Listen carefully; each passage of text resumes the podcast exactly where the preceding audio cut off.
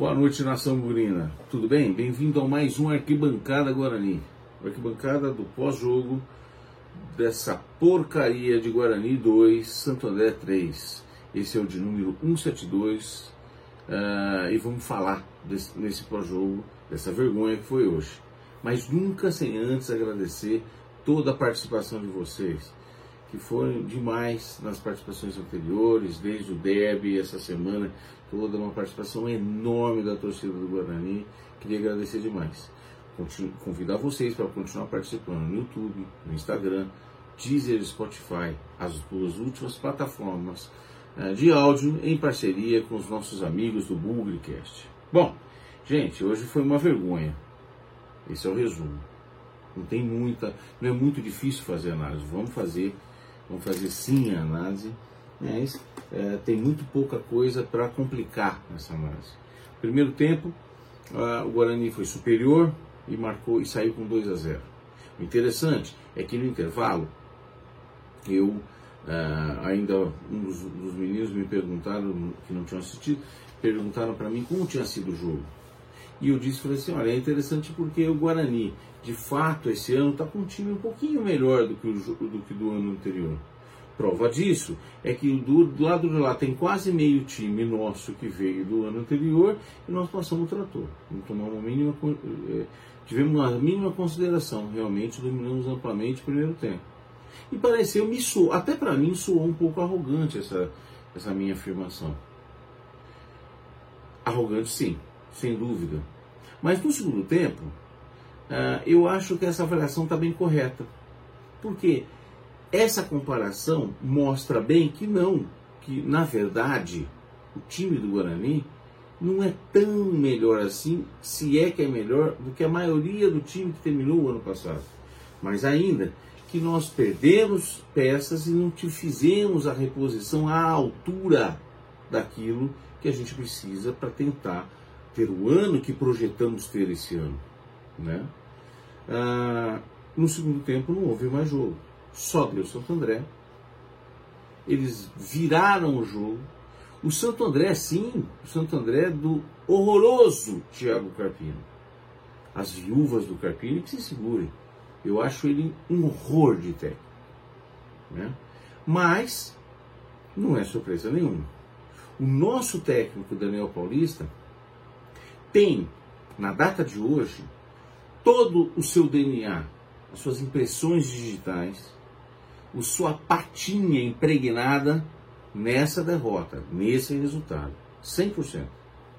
cem por cento. Eu não disse que a responsabilidade dele é única, cem por cento dele é a responsabilidade, mas tem toda a característica dele.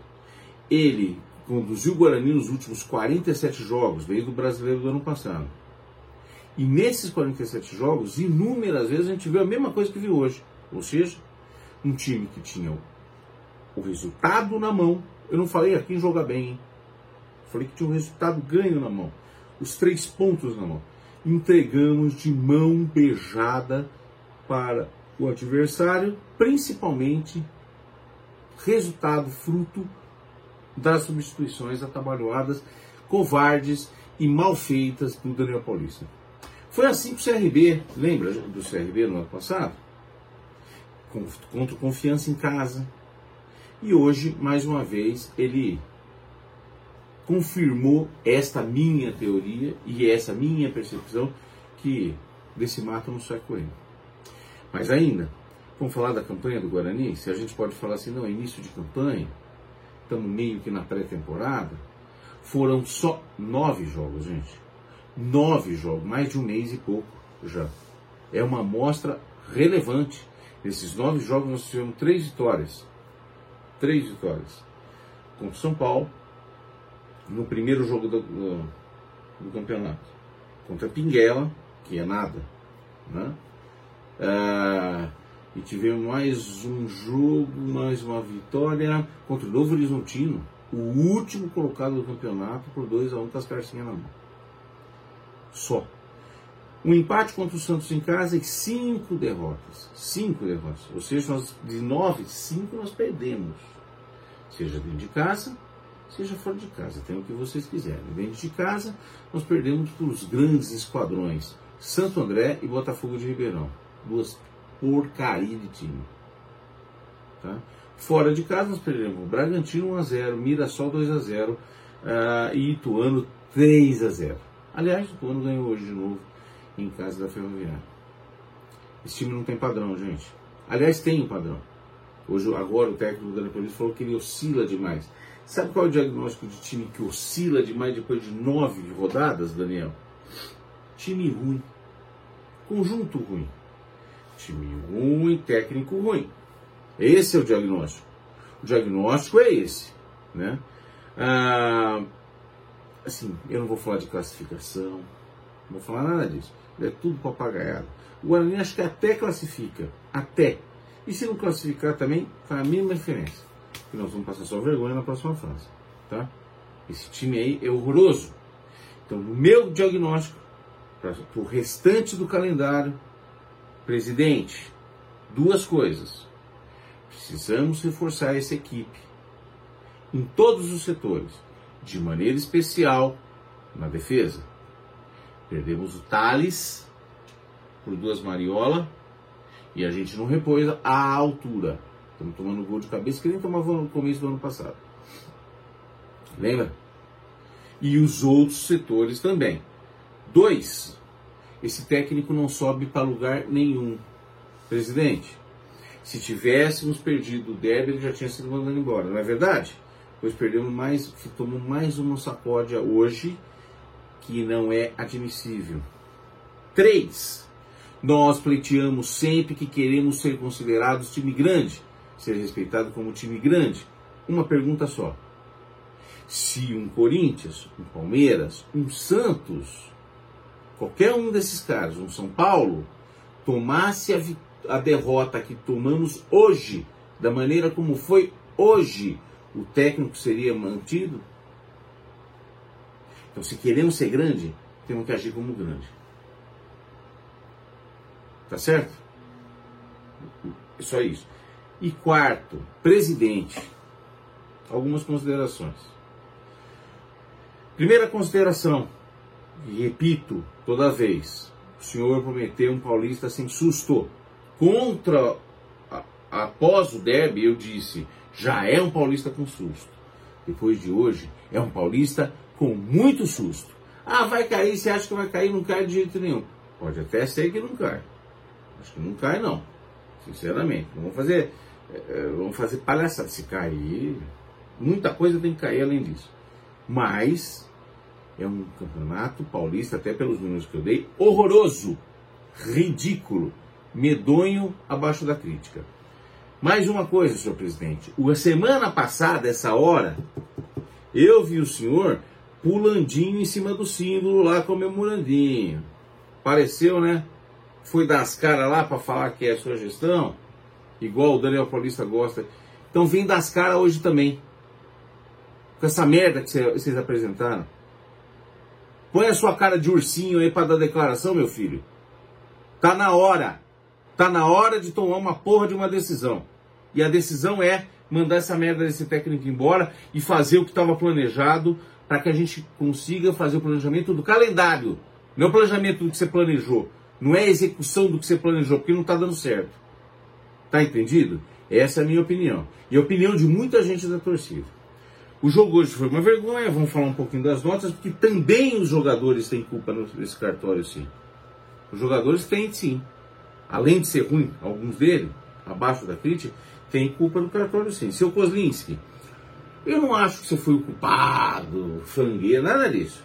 Um goleiro que toma em casa três gols igual, mesmo que alguns deles eu acho que não teve a mínima chance de se defender, não dá para ter uma nota muito boa, né? quatro e meio. Foi mais, para mim, mais responsabilidade da defesa do que do goleiro, mas quatro e meio, Koslinski, tá?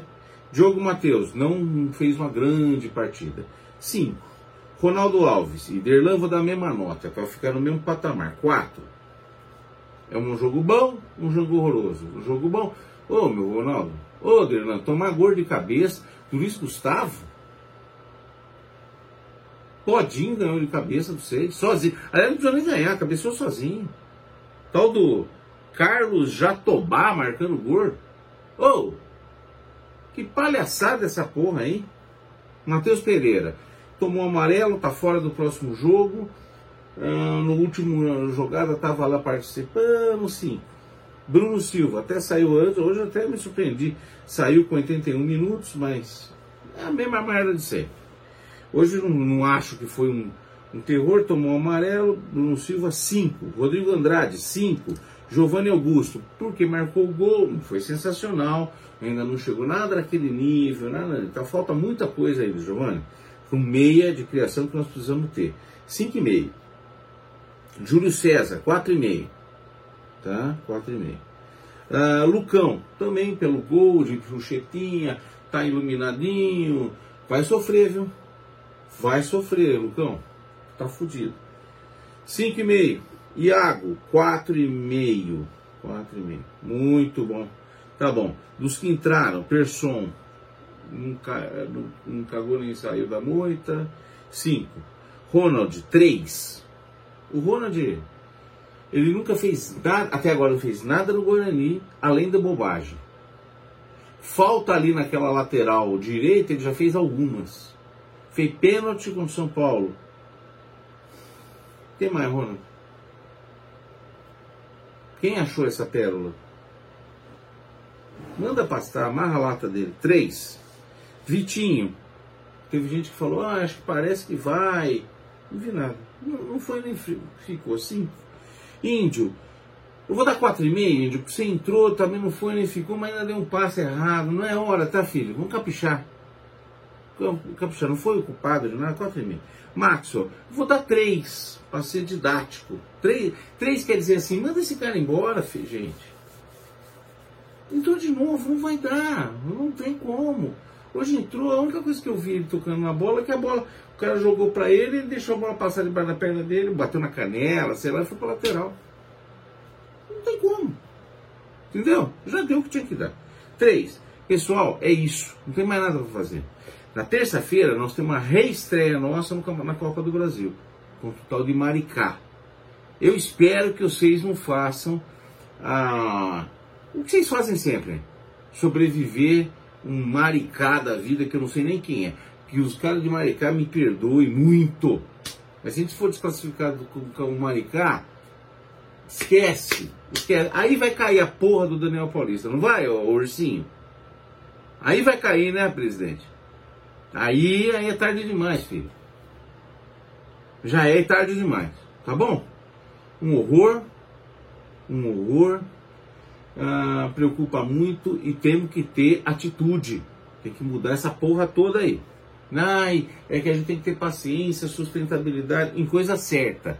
A gente tem que ter paciência com coisa certa. Coisa errada, temos que arrumar. Quando a gente erra, a gente arruma. O que o homem faz, o homem desfaz. Pessoas inteligentes. Quem assume, bate no mesmo erro e quer ter resultado diferente com a, a mesma, a, a, com a mesma ação, é gente burra, tá? Boa noite, gente. Paciência, vamos lá. Até o pré-jogo do próximo, espero, jogo um pouco mais feliz, tá bom? Um abraço, até mais, tchau.